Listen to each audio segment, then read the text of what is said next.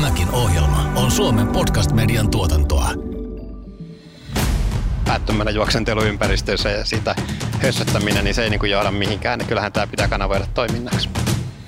Tämä on 10 myyttiä yhteiskunnasta podcast.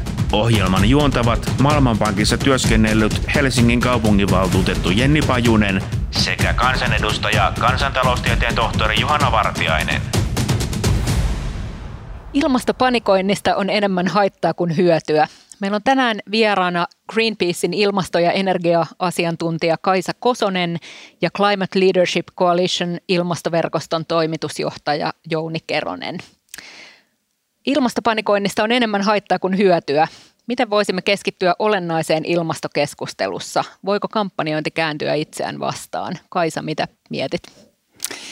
No ehkä ilmastopanikointi sellaisena, että, että tota, huudellaan vaan, että on vakava asia ja ettekö te ole tajunnut, niin, niin se on varmaan tullut tiensä päähän Suomessa, Suomessa siinä mielessä, että kyllähän Suomessa ihmiset laajasti on jo tajunnut ja, ja se välillä tuntuu unohtuvankin, että meillä on erilaisissa kyselyissä, niin suomalaisten vahva enemmistö sanonut, että ilmastokriisi on vakava asia, sille pitää tehdä jotain nyt ja että halutaan, että Suomi kulkee etukärjessä tekemässä näitä toimia. Et, et panikointiin siinä mielessä, että juostaan päättöminä kanoina ympäriinsä, niin ei varmaan ole tarvetta, mutta paniikki on siinä mielessä terveellistä, että jos katsoo ilmastokriisin tilannetta ja missä tahdissa se etenee, niin saisi olla aika turta ja aika kyyninen, jos se ei välillä tuntisi niin kuin aika kamalaa muljahdusta mahassaan ja, ja tuntisi, että kaikkea pitää nopeuttaa tästä vieläkin.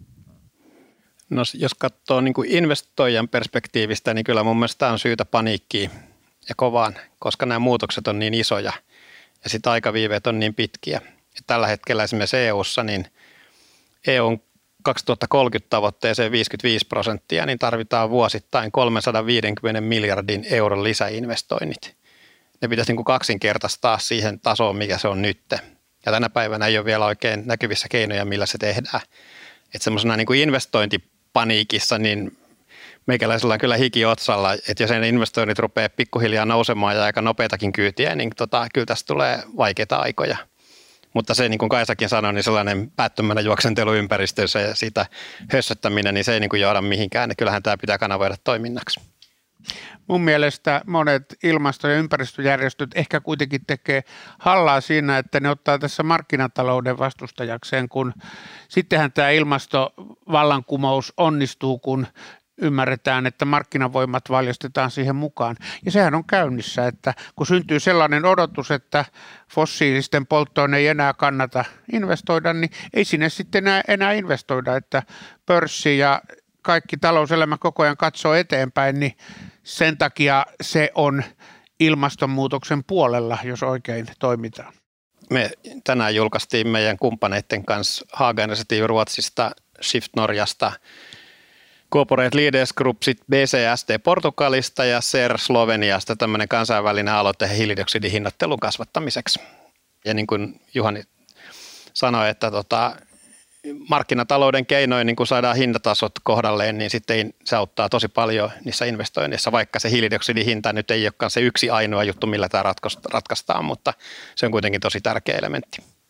Mä oon itse seurannut tätä ilmasto keskustelua niin kuin globaalista näkökulmasta Maailmanpankissa, sitten niin kuin kansainvälisen yrityksen näkökulmasta ja nyt viimeisemmäksi Helsingin kaupunginvaltuuston näkökulmasta. Ja tota, sitten yksi sellainen ilmiö, mikä on siis se, että kun tässä on kuitenkin hirveän monimutkaisesta, kompleksista ongelmasta kyse, niin sitten esimerkiksi asioiden mittasuhteet saattaa olla usein niin kuin ihan sekaisin.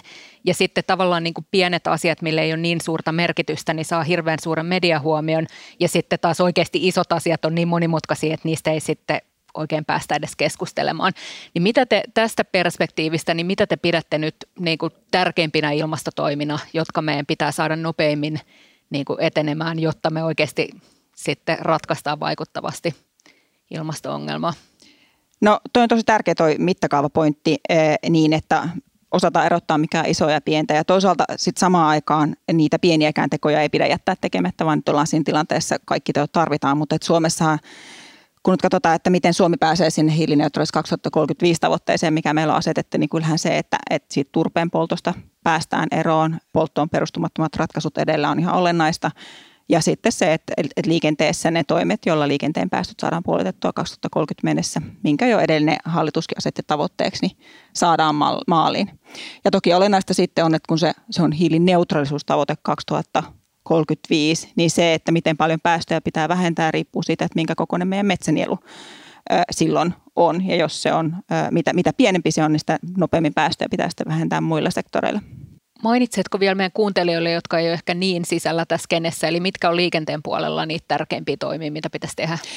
No siellähän just sitä ikään kuin yhtä isoa keinoa ei ole, vaan siellä tarvitaan tosi paljon eri keinoja siihen, että meidän ajoneuvokanta uudistuu, päästään niin kuin kumipyöriltä raiteille, päästään korvaamaan se fossiiliset polttoaineet sitten vähäpäästöisillä ja lopulta päästöttömillä teknologialla, ennen kaikkea sinne sähköön siirtyminen ja muuta. Et siellähän se iso kysymys on tietysti se, että, että mikä sitten on se taloudellinen ohjauskeino, mikä otetaan käyttöön. Onko se liikenteen päästökauppa vai onko se muuten fossiilisten polttoaineiden hinnoittelu, mutta aika vaikeaa on päästä sinne maaliin ilman, että, että myös siihen niin kuin hintaan puututaan, polttoaineen hintaan. Mut, mutta Jouni ja Kaisa, ajattelenko mä väärin, jos mä ajattelen, että pohjimmiltaan päästökauppa ja hiilen hinnoittelu ratkaisisi kaiken. Tämähän on tämmöinen tyypillinen ekonomistiajatus, mutta jos olisi ilmastosopimus, joka hinnoittelisi sen ulkoisvaikutuksen oikein, niin silloinhan ei tarvittaisi kaikkia näitä miljoonia erilaisia ohjauskeinoja ja julkisia investointeja, joita poliitikot rakastaa. Nythän on tulossa tästä Euroopan elvytyspaketista on tulossa oikein tämmöinen poliittisten erilaisten, poliittisesti motivoituneiden päätösten riemujuhla, mutta siinähän varmasti palaa aika paljon rahaa hukkaan, että eikö niin toi, tepsivä ohjauskeino ja riittävä olisi tässä vaan se riittävä ulkoisvaikutuksen hinnoittelu, eli päästöoikeuden riittävä hinta? Oikeastaan se hinta, se mitä mekin ollaan ehdotettu, niin on tämmöinen suljettu hiilibudjetti nettopäästöillä.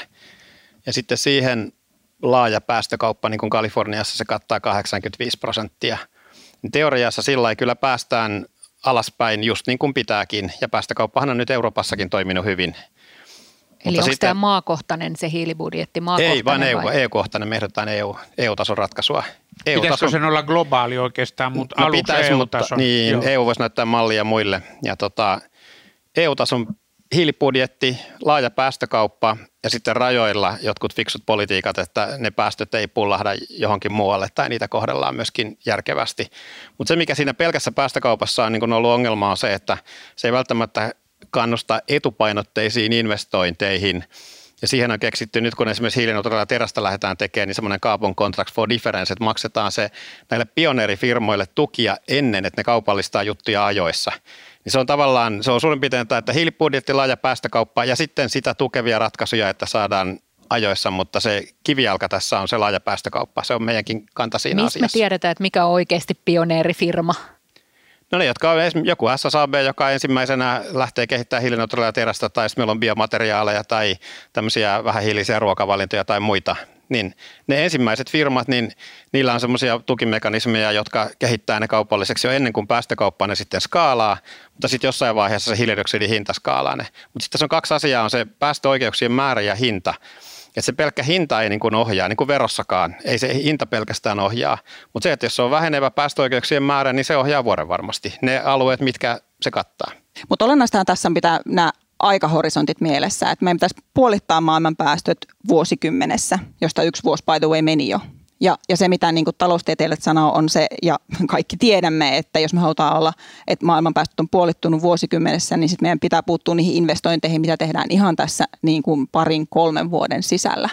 Ja silloin me ei todellakaan ideaalimaailmassakaan ole edes sitä EUn päästökauppaa siinä, siinä määrin niin kuin ohjaamassa, että se yksistään riittäisi saati, että globaali päästökauppa. Globaali päästökauppa saadaan ehkä joskus, mitä itse arvoisit Jouni ehkä 2030 jälkeen no siis mahdollisesti Toivon, joskus. että nyt kun USA tuli mukaan ja sielläkin on hirveästi kannatusta nyt hiilidioksidihinnan käytölle ja tota, Kiinassa tulee tapahtuu, nyt ne käynnisti laajan päästökaupan tässä Sitäkin kuussa. on käynnistelty siellä ihan tosi pitkä. Et jos ihan realisteja ollaan, niin siihen tarpeeseen, mitä nyt tässä tulevan tulevien kahden, kolmen vuoden aikana tarvitaan, jotta signaalit on kunnossa siihen vuoteen 2030, niin se ei valitettavasti ehdi. Mutta jos tota, maat päätyy siihen vaikka tämmöiseen arkkitehtuuriin, että meillä on USA, Kiina ja EU jollakin tavalla järkevässä mallissa 2030 jälkeisellä ajalla, niin se vaikuttaa investointeihin jo nyt. Mm. Koska niitä investointeja vaikka hiilineutraalia terästehdasta, niin ensin suunnitellaan viisi vuotta ja rakennetaan viisi vuotta ja sitten ollaankin 2030. Niin sen jälkeen se, sen takia me niin panetaan sitä, että se 2030-50 väli on tosi tosi tärkeä. Mm. Ja siihen yritetään saada sitä isoa ratkaisua, mutta kuten sanottu, niin se yksinään ei riitä. Meidän pitää saada niitä käyntiin nyt ja niin nopeasti, jotta sitten ollaan siinä vauhdissa siinä mielessä mä jaksan puolustaa tässä markkinavoimia, että ne on kuitenkin ilmastotyön puolella, jos se odotus onnistutaan synnyttämään. Ja silloin, kun kaikki markkinavoimat työntää siihen suuntaan, niin se efekti on kuitenkin ihan eri luokkaa kuin tämmöisellä EUn paketillakaan. Ja luulisin myös, siis en ole katsonut viimeistä dataa, mutta kyllä vaikka jotkut Kalifornian rantakiinteistöjen arvoissa tai niiden vakuutusneuvotteluissa varmasti alkaa näkyä myös tämä pelko siitä ja uhka siitä, mitä tapahtuu, jos vedenpinta nousee. Että markkinavoimat on, niin kuin, ne on valtava yhteistyökumppani, jos niiden, niitä osataan käyttää hyvin ja luoda näitä odotuksia. Mä en tiedä, onko mä liian naivi tässä, mutta näin mä ajattelen. Miten taas sitten niin kuin valtion talouden kannalta sellainen, mikä mua mietityttää tavallaan se, että niin kuin mä ymmärrän, että vaihtoehtoiskustannus, jos jätetään sitten näitä toimia tekemättä, niin se on hirveän suuri. Ja sitten meitä uhkaa erilaiset luonnonkatastrofit ja merenpinnan nousut ja aavikoitumiset ja siirtolaisuusaallot ja näin poispäin. Mutta sitten taas, että niin kun, voiko valtio ottaa määrättömän määrän velkaa näitä toimia varten? Ei kai ne valtion olennaista kai siinä on just se, että yksityiset sijoittajat, he, niin heidän odotuksensa muuttuu ja sehän näkyy myös jo suuret eläkeyhtiöt siirtää investointeja tällaiseen ilmastoystävälliseen suuntaan. Samaten jopa keskuspankit, jotka vanhastaan kuitenkin ajattelee, että ne toimii vain niin kuin neutraaleina rahoituksen välityksestä huolehtijoina, niin nekin niin kuin ottaa tässä nyt jo sisällöllistä positiota. Sehän ei loppujen lopuksi niin mitään valtavaa julkista velkaantumista edellytä tämä hyvä ilmastotyö, vaan vaan sitä, että ne rajoitukset saadaan, ulkoisvaikutukset saadaan hinnoiteltua ja eikö päästöoikeuden hintakin tässä nyt muistaakseni mä oikein, se mennyt jonnekin 40, 40 euroa, joka joo.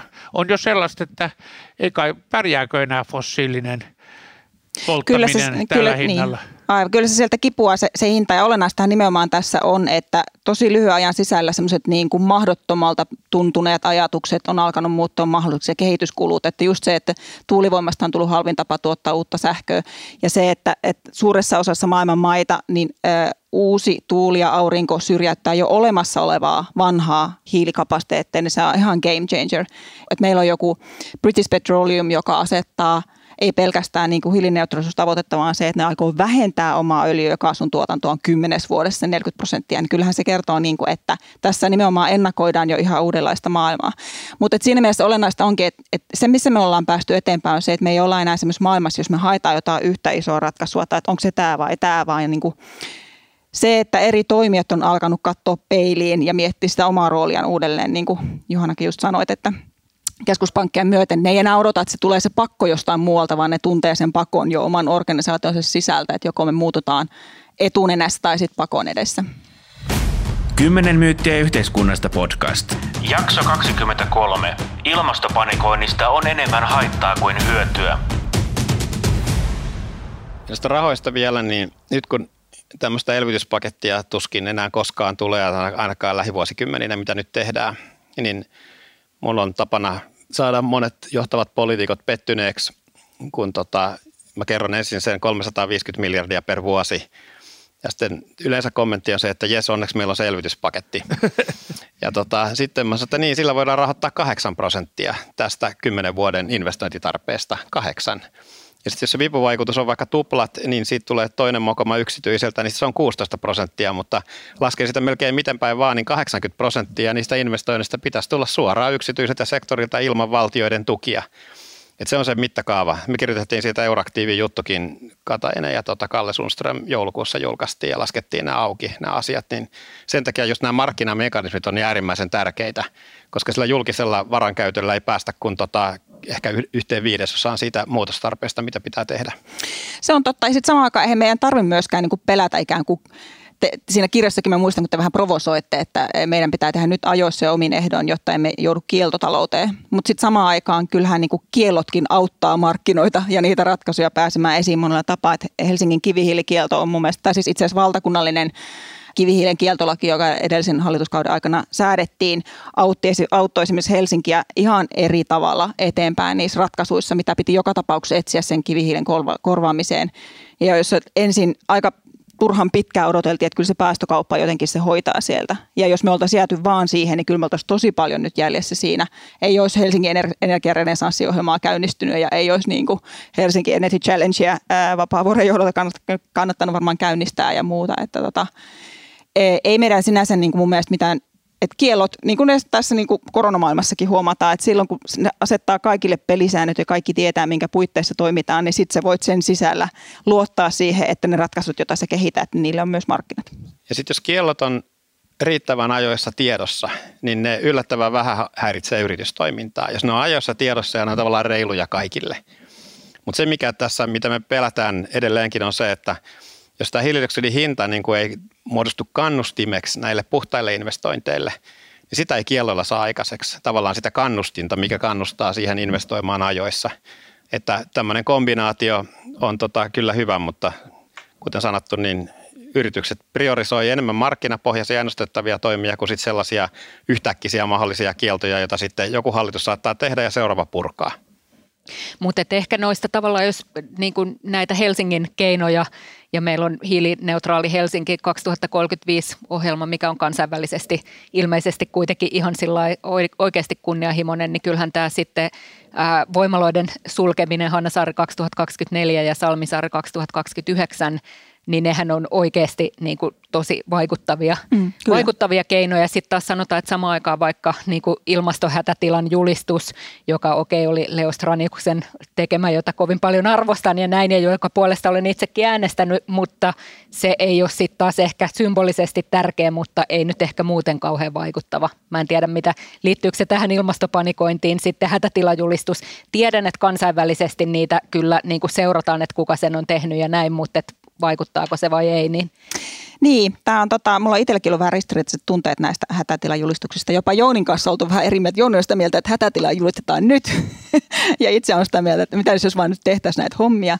Mutta siinä vaiheessa, kun Antonia Guterreskin YK pääsihteeri viime joulukuussa sanoi nimenomaan, että nyt pitää niin kuin kaikkien maiden kannattaisi julistaa hätätila, jotta muistamme, mikä olikaan tärkein päämäärämme tässä nyt ja pitää sitä yllä niin kauan, kunnes ollaan maalissa, niin en mä sitä vastustakaan.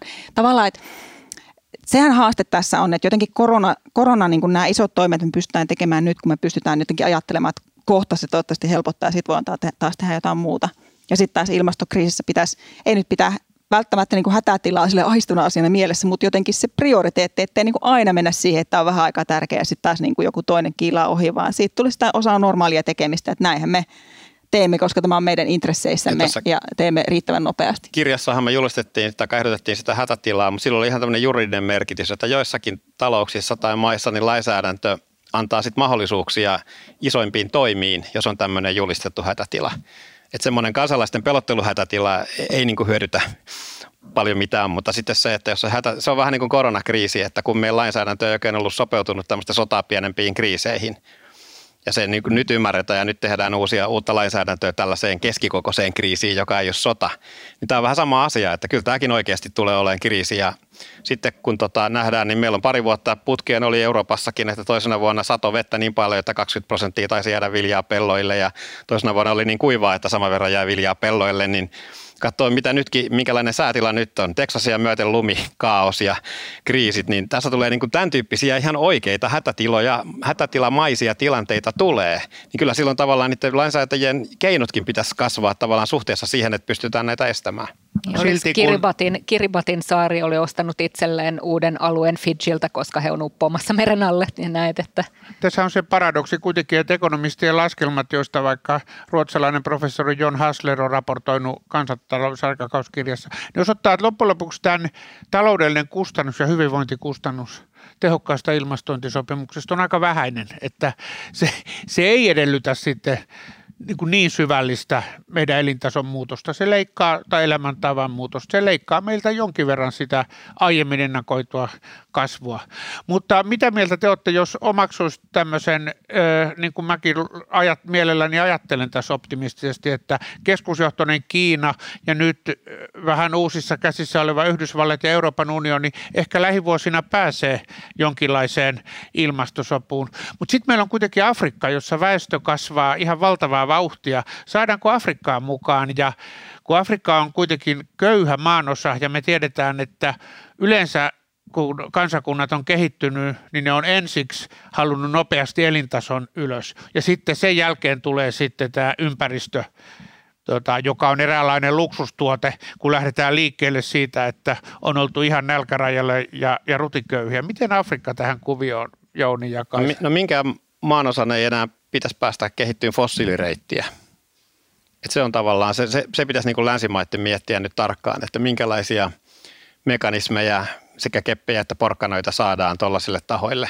Koska sitten jos ne lähtee fossiilireittejä, niin sitten ne asettien elinjät on kuitenkin pitkiä ja niitä on vaikea purkaa, jos siellä just rakennetaan jalostamoja tai käynnistetään näitä asioita.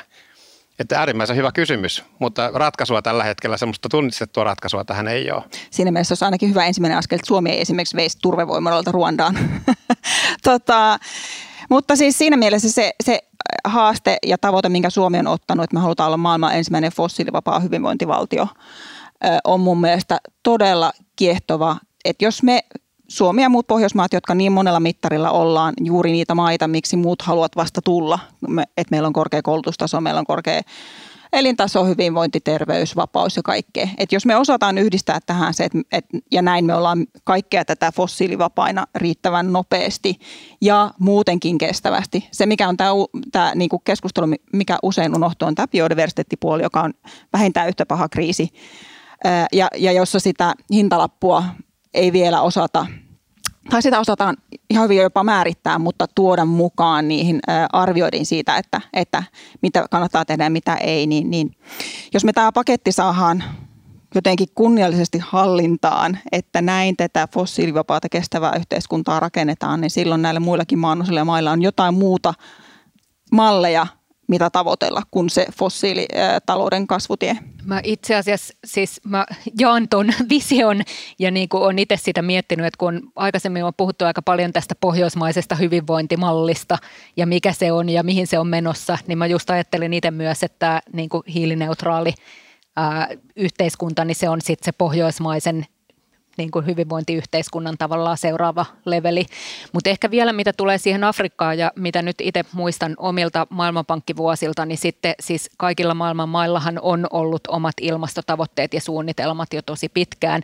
Ja ehkä tavallaan siinä voisi toivoa, että sitten sanotaan, että sitten vähemmän kehittyneet maat vois hyötyä myös siitä kehityksestä, mitä muualla on tehnyt ja ikään kuin hypätä niitä kehitysaskeleita yli, ettei tarvitse tehdä samoja virheitä, mitä on monessa muussa paikassa – paikassa jo tehty. Niinpä. Mutta, ja sitten totta kai siis siellä, siis no itse on asunut pari vuotta Angolassa ja ja sitten siis onhan siellä ihan niin kuin perus sitten sanotaan jätehuollon ongelmat ja muut, jotka on niin kuin hirveän konkreettisesti haittaa ihmisten elämää slummeissa se, että sulla on roskia joka paikassa ja niin kuin, okei siis itse asiassa sitten hiilijalanjälki voi olla yllättävän pieni myös samalla, mutta tota, mutta siis joka tapauksessa, että, että sit pystytään niin kuin oppimalla muiden tekemistä virheistä niin välttämään niitä siellä.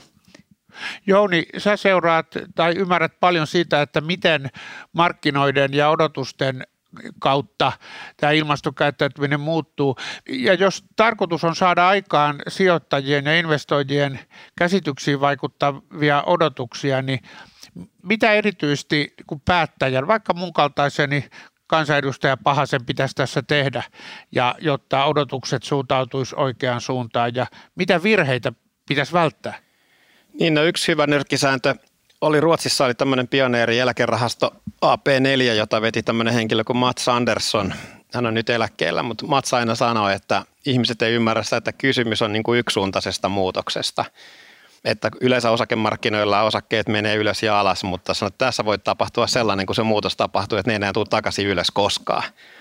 Ja sitten jotkut sijoittajat saattaa olla menettää niin kuin valtavasti. Ja nyt me aletaan kolisuttelemaan näitä tilanteita, missä ollaan tässä tilanteessa, että jos katsoo vaikka tämä floridalainen tämmöinen uusiutuvan energian yritys Next Era, onkohan se vähän yli 10 vuotta vanha putiikki. Se on nyt markkina-arvo suurempi kuin Exxonilla. Ja tota, mä katsoin, yritin löytää tilastoja, niin Exxon oli tai 10 vuotta sitten, oliko se maailman suurin tai toisiksi suurin yritys, niin nyt ei enää näy 20 yrityksen listalla. Ja kuten sanottu, niin tänä päivänä Risto Murto näytti käyrää, missä tota Teslan markkina-arvo on suurempi kuin öljy, öljyindustrin yhteensä.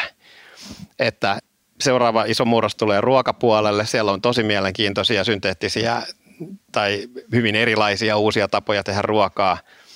Että kannattaa seurata, mitä venture-kapitalistit tekee. Koska ne tavallaan sijoittaa aikasi, aikaisessa vaiheessa näihin ja sitten kun siellä on miljardiluokan sijoituksia, niin kuin vaikka nyt menee tälle eristykselle ruokapuolelle, niin se on semmoinen niin heikko signaali, mikä näyttää aikaisulla todennäköisyydellä siihen, että mihin tämä menee. Systeemi IQ, joka on tämmöinen firma erikoistunut tulevaisuuden ennustamiseen, Jeremy Oppenheim muuten tulee meidänkin kevätkokoukseen pitään esityksen, niin on loistava raportti, The Paris Effect. Ja siinä tota, he ennustaa vaikka ruokapuolelta, että tämmöinen synteettisten erilaisen tapojen ruokamarkkina kasvaa 18-kertaiseksi kymmenessä vuodessa ja tuotantokyky putoo 20 prosenttia siitä, mitä se on nyt, tai hintataso. Mutta mä seurasin tämmöisen keskeisten alueiden niin kuin energia, liikenne, ruoka, sitten joku kiertotalouteen liittyvät jutut, niin huippu venture capital fundeja, koska niillä on todella hyvä näkemys siitä, että mihin ollaan menossa – niin, ja sitten toivon, että, että poliitikot tuossa toisivat semmoista niin suoraselkäisyyttä ja sitoutumista tähän hommaan, että tota, jos miettii vaikka niitä isoja päätöksiä, mitä Suomella on eessä, vaikka siellä liikennepuolella, niin edellinen hallitus asetti jo tämän liikenteen päästöjen puolittamisen 2030 mennessä, ja nyt se on tämän hallituksen pöydällä, että se pitäisi olla aika laajasti poliittisesti jaettu tavoite, ja siinä mielessä sitä soisi, että nyt kun tämän kevään ja tulevan syksyn aikana niitä päätöksiäkin tehdään, niin sitten aina kun sanotaan, että toi ja toi ei käy, niin okei, no mikä se on se paketti, mikä käy, mutta etitään ne keinot, jotta se puolittaminen tapahtuu. Ja mä itse tosiaan olisin silleen innoissani vahvistamassa vielä semmoista Suomi-brändiä siitä, että nyt tämä tehdään ja me tehdään se, mikä on luvattu siinä, että tota, Petteri Orpohan käynnisti tämän valtiovarainministereiden kansainvälisen ilmastokoalition, joka, joka yrittää just valjastaa niin kuin talous- ja rahapolitiikan keinot linjaan Pariisin sopimuksen kanssa. Jos me pystytään siinä näyttämään, että me ollaan suoraselkäisiä ja me näy, niin kuin näytetään, miten se käytännössä tapahtuu, niin se luo meille semmoista vahvaa tota, osaamista ja brändiä, jota kehtaa sitten pidemmänkin ajan päästä myydä. Meillä on tämä Helsinki Challenge Helsingissä, joka kertoo taas yrittää niin kuin ikään kuin tehdä kokoaan suurempaa politiikkaa ja, ja ratkaisuja, etsiä malleja, jotka voisivat toimia muillekin. Ja sitten meillä on tämä hiilineutraalisuus 2035 tavoite, joka ei tule olemaan pelkästään tämän hallituksen niin kuin tai että sinne riittää kaikille kyllä tekemistä, ketkä halusin ratkaisussa olla mukana. Että me ollaan pieni maa, jolla on niin verrattain pienet päästöt, mutta jos me käytetään näitä työkaluja, joita meillä on, niin meillä voi olla aika iso, iso vaikutus. Mä oon aina ollut vähän kateellinen Ruotsille ja ä, Tanskalle, jotka ne, nekään ei ole niin kuin täydellisiä, mutta aina kun ne tekee jotain fiksua, niin ne kertoo siitä koko maailmalle ja paukuttelee henkseleitä ja kaikki tietää, että ne tekee sitä. Ja me voitaisiin Suomessakin ikään kuin rakentaa vahvasti sitä, että kyllä me pystytään, eikä vaan niin jotenkin jää aina siihen, että no ei tästä kuitenkaan tule mitään ja kaikki menee läskiksi.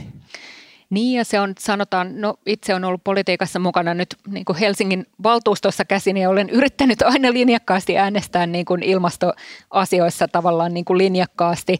Sitten ehkä se, missä, missä sit tulee käytännön ongelmia on, sitten joskus voi olla niin kuin taloudelliset ja ympäristölliset kysymykset ristiriidassa. Sitten sanotaan, okei, nyt mietin tällä hetkellä sitten, että okei, että niin kuin, vaatiiko tämä nyt vaikka Pohjois-Esplanadin sulkemista ehdottomasti tämä agenda vai ei, ja yritän niin kuin ymmärtää, että sitten siis, että vaikka tarkoitus on hyvä, niin sitten saattaa joskus tulla käytännön kysymyksiä, missä se ei ole ehkä ihan täysin ykselitteinen. Tai sitten sulla voi joskus olla tilanne, että meillä oli pari vuotta sitten Vantaan energian biokattila, joka käytti alle 10 prosenttia turvetta ja sitten oli keskustelu, että okei, että niin kuin kielletäänkö turve tässä tapauksessa, jos sä teet sen, niin silloin olisi pitänyt sen sijaan polttaa kivihiiltä ja maakaasua ja sitten olisi itse asiassa aiheutunut sekä niin kuin isommat päästöt että sit mittavat taloudelliset menetykset, niin esimerkiksi tuollaisessa tilanteessa ei ole ihan yksiselitteinen, vaikka tietenkin lähtökohtaisesti pyritään ehdottomasti pääsee turpeesta eroon. Kymmenen myyttiä yhteiskunnasta podcast. Vieraana tänään Greenpeacein ilmasto- ja energia-asiantuntija Kaisa Kosonen ja Climate Leadership Coalitionin toimitusjohtaja Jouni Keronen. mua huolettaa kuitenkin se, että kun poliitikot pääsee näistä erilaisista rahankäyttökohteista päättämään nyt tämän pelastuspaketinkin yhteydessä, niin täytyyhän siinä olla valtavasti tehottomuutta. Et kun Jouni, sä sanot, että ne venture-kapitalistit siellä, eli markkina koko ajan seuloo niitä tulevaisuuden investointikohteita, niin poliitikotkin nyt lähivuosina varmaan seuloo sitten omalla tavallaan ja siinähän ei kuitenkaan ehkä korostu se, mitä markkina ajattelisi parhaista investointikohteista, vaan se, että kuka lobbaa parhaiten ja kaikkihan mielellään tietysti haluaa itselleen julkista rahaa ja esittää, että tämä on kamala vihreä investointi. Mä en tiedä, onko mä liian kyyninen, mutta jotenkin luotan enemmän kuitenkin näihin kiiluvasilmäisiin kapitalisteihin, kunhan heillä on odotukset kohdallaan. Se on niin kuin sääli, että meillä ei oikein niin seurata tuota asiaa riittävän hyvin ja riittävän ajoissa.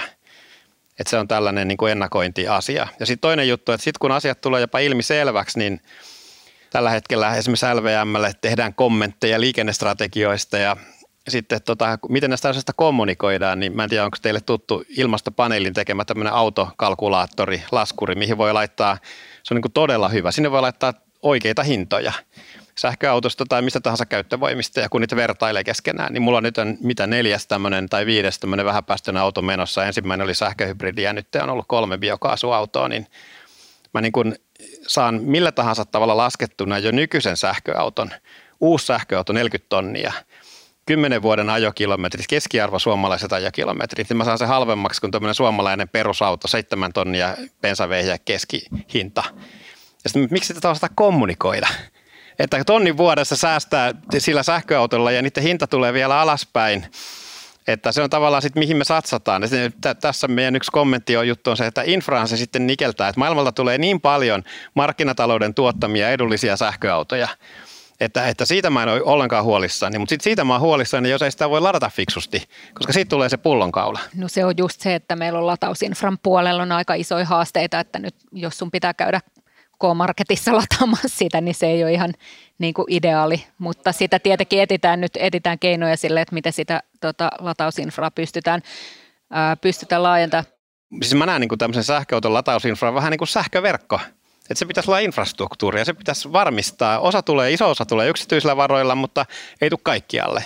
Se pitäisi niin varmistaa, että se on sitten kaikkialla ja sitten kyllä markkinoilta tulee semmoisia pelejä ja sitten fossiiliautojen hinta tässä laskee, niin kuin Ilta-Sanomissakin kirjoitettiin tai jonkun ekonomistin näkemyksiä, niin kyllä tämä autoista mä olen huolissani, mutta siitä mä olen huolissani, että tuleeko se infra ajoissa. Tässä ilmastokriisin torjunnassa ja uuden kestävän elämäntavan rakentamisessa niin täällä on paljon asioita, jotka on niin helppoja, jotka kannattaa tehdä joka tapauksessa.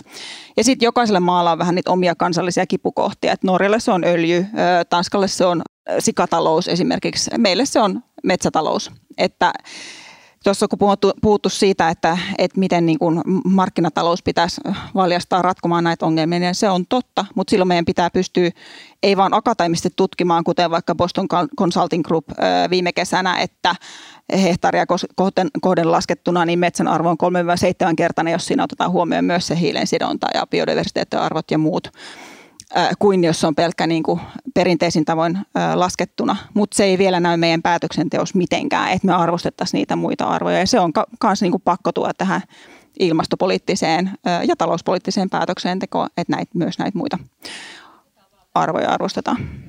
Esimerkiksi nyt tämä Kemin Suomen teollisuushistorian suurin investointi, jota talouspuolella hirveästi juhlittiin nyt – tässä ihan hiljattain ja sitten taas itse asiassa ympäristöpuolelta tuli aika voimakasta kritiikkiä sitä kohtaan, niin mitä siitä pitäisi ajatella? No mä ajattelin, että ylipäänsä liittyy tosiaan siihen, että kyllä meillä varmasti on metsäteollisuutta ja metsätaloutta Suomessa jatkossakin, mutta se vaan pitää pystyä asettumaan sekä ilmasto reunaehtoihin, että sieltä biodiversiteetin puolelta tuleviin reunaehtoihin. Ja se jälkimmäinen on se, mihin meillä ei, meillä ei niin kuin, tai itse asiassa noihin kumpaankaan meillä ei vielä ole kunnon työkaluja käytössä siinä vaiheessa, kun niistä yksittäisistä tota, niin, laitoksista päätetään. Ja sitten eikö se ole kuitenkin globaalissa mittakaavassa, niin eikö voi ajatella, että se on parempi, että se tehdas on Suomessa ja suomalaisen regulaation piirissä, kuin että se olisi jossain sitten vaikka Kiinassa? Yhtäältä voi ajatella näin ja sitten samalla norjalaisethan sanoo ihan samaa vaikka öljynporauksesta, että kyllä sitä täällä kannattaa porata, kun me sitä tehdään niin paljon paremmin kuin muualla. Et, et samaan aikaan meidän niin kuin vaan pitää sitä koko niin kuin tarveketjua katsoa kanssa, että ja sopeuttaa se tuotanto siellä, missä sitä tehdään, niin niihin reunaehtoihin, mitkä, mitkä sen maan rajoissa on käytettävissä. Mutta Kaisa, miten sun mielestä tai Jouni, jos sä oot siis sitä mieltä, että tällä hetkellä se niin kuin metsään liittyvä investointiympäristö ei ole ilmaston kannalta ja nielujen kannalta optimaalinen, niin miten sitä pitäisi sitten kaltaiseni lainsäätäjän muuttaa? No se lähtee ehkä jo sieltä taustaoletuksista, että kun vaikka nyt metsäteollisuus teki oman tiekarttansa, ilmastotiekarttansa, niin siinä ei otettu millään tavalla biodiversiteettiä huomioon, eikä siinä ole tarkasteltu sellaista vaihtoehtoa, missä ne hakkuut ei kasvaisi. Niin tota, opetellaan tekemään myös vaihtoehtoisia tulevaisuuskuvia ja sitten toisaalta ympäristölupa järjestelmä pitää uudistaa, jotta se pystyy ottamaan huomioon myös sitä niin kuin puun hankinnan ympäristövaikutuksia. Sitten meille tulee esimerkiksi tämä ilmastolaki, jonka pitää pystyä takaamaan sen, että ne päästöt laskee siinä tahdissa, mitä tarvii, mutta samaan aikaan myös nielut kasvaa ja vahvistuu. Nämä nyt on esimerkiksi eli nirsompi ympäristölupapolitiikka. Jotenkin mä haen tässä sitä konkretiaa kuitenkin, että semmoinen yleinen, että opetellaan fiksummiksi tai muuta, niin se ei ole mitään, että laki puhuu ja raha puhuu. Se luonnon monimuotoisuus varmaan asettaa niin semmoisia minimirajoja, että mikä, mikä tota, täsmentyy koko ajan, mikä se tavallaan se kipuraja voi olla. Nyt me ollaan se varmaan liian huonossa tilanteessa jo, mutta sitten tuo hiilikierto, niin jos miettii metsähiilikiertoa, niin siinä niin pitää ymmärtää se substituutiovaikutukset ja sen takia esimerkiksi me promotaan tosi kovasti materiaaleja, jotka sitten materiaalikäytössä varastoi hiiltä pitkäksi aikaa rakennuksiin tai johonkin muualle. Et se nopea polttaminen ei ole, ei ole millään tavalla niin kuin kovin fiksua. Et mustalipeästäkin saadaan, saadaan uusilla teknologialla kai puolet kuidusta talteen niin varastoa. Ja sitten kun ymmärretään se koko hiilikierto, että mitä sille tapahtuu, mitä se korvaa, miten se varastoituu, niin sitten pystytään järkeilemään se hiilen käytön optimi mutta ei meillä siinä vielä niin kuin riittävän selkeitä näkemyksiä ole, että osattaisiin sanoa pitkälle tulevaisuuteen, että miten se kannattaa tehdä. Mutta että sitten yksi käytännön erittäin niin kuin eh, konkreettinen toimi kanssa, mikä pitää pistää käytäntöön, on, tulee tuolta EUn biodiversiteettistrategiasta, jossa, joka lähtee siitä, että kaikki jäljellä olevat aarnioikimetsät eh, Euroopassa pitäisi suojella. Ja siinä on Suomellekin ihan konkreettinen tehtävä tiukan suojelun piiriin. Varmaan, ja se olisi ehkä toisen keskustelun aiheen, jota siivittäisi myös tämä Partha Dasguptan uusi biodiversiteettiraportti, joka on varmasti aika käänteen tekevä. Viimeisenä kysymyksenä vielä tämä sitten tavallaan ne niin kuin yksilötason valinnat. Eli kuitenkin tavoitteena on myös se, että me niin kuin yksilöinä vähennetään sitä omaa hiilijalanjälkeä. Ja tästä on yksi myös parhaita näitä tota, niin kuin applikaatioita on Sitran laskuri, joka on hirveän konkreettinen ja niin kuin osoittaa sulle myös, että missä sitä voi vähentää, mutta sitten tämä keskustelu siihen liittyen on aika negatiivista ja sitten se menee hirveän nopeasti kärjistyy siihen, että nyt haetaan auto sun pihalta ja sen jälkeen viedään grillimakkara ja, ja sitten yhtäkkiä sitä vastustetaankin, niin miten me saataisiin käännettyä tämä ilmastokeskustelu positiivisemmaksi? No, no siinä varmaan auttaa, jos ihmiset kokee, että tässä tätä muutosta tehdään yhdessä. Että nyt ei oleteta sitä, että mä jotenkin kuluttajana kannan tässä niin kuin kauhean suuren vastuun ja mun pitää tehdä enemmän kuin muut. Vaan kyllähän ihmiset kaipaa nimenomaan sitä, että tehdään yhteiset pelisäännöt kaikille ja valtio ja, ja kunnat, firmat toimii johdonmukaisesti siinä, että ne tekee niitä. Ne olettaa, että kaikkihan tätä tulevaisuutta haluaa, eikä vain jotkut. Että, että kyllä muakin ärsyttää, että jos, jos mua niin kuin olettaa, että mä jotenkin kannan tästä kauhean paljon suurempaa taakkaa kuin muut. Mä haluan, että kaikki tehdään tämä yhdessä ja, ja eikä myöskään niin kuin esittää sen kurjuuden kautta ja luopumisen, vaan, vaan tässähän nimenomaan hallitaan tulevaisuutta ja rakennetaan parempaa tulevaisuutta itsellemme. Et siinä mielessä isoihin päätöksiin, ratkaisuihin tota, niin huomioon toivottavasti yhä enemmän, eikä siihen kuluttajapuoleen. Itse elän, elän en, en tee ekovalintoja vaan elän, elän joka päivä todeksi sitä tulevaisuutta, jonka haluan. Me ollaan kehitetty tämmöisen myrskyvaroitusyhdistyksen nimissä myöskin tämmöinen kansalaisen ilmastolupauskonsepti, että vähentää oman hiilijalanjälkensä puolen kymmenessä vuodessa asteittain tekemällä koko ajan parempia parempia valintoja. Niin omassa elämässä niin meillä on tosiaan öljylämmitys pois maalämpö tilalle, ilmalämpöpumput siellä missä voi, biokaasuauto, lihansyöntiä vähennetty merkittävästi, mutta ei ehdotun, ei, niin mä oon varmaan kaksi kolmasosaa vähentänyt omia päästöjäni ja sitten meillä on semmoinen myrskyvaroituksen jäsen kuin Rami Päiväläinen, niin se Ramin kommentti joskus kolahti meikäläiseen, että joo, niin tiedätkö mikä tuossa sun elämässä on kaikista kuuleinta? Sä elät ihan normaalisti. että mistään ei tarvitse kärsiä ja mitään puutetta. Kun hän näkee vaan pikkusen enemmän vaivaa, niin löytää aivan loistavia, kustannustehokkaita vähän hiilisiä valintoja. Jos pidit tästä jaksosta, niin reittaa meidät Apple Podcasteissa ja seuraa meitä Spotifyssa. Kymmenen myyttiä yhteiskunnasta podcast. Jenni Pajunen ja Juhana Vartiainen. Tämän ohjelman tuotti Suomen Podcast Media. Löydät lisää podcasteja osoitteesta podcastmedia.fi.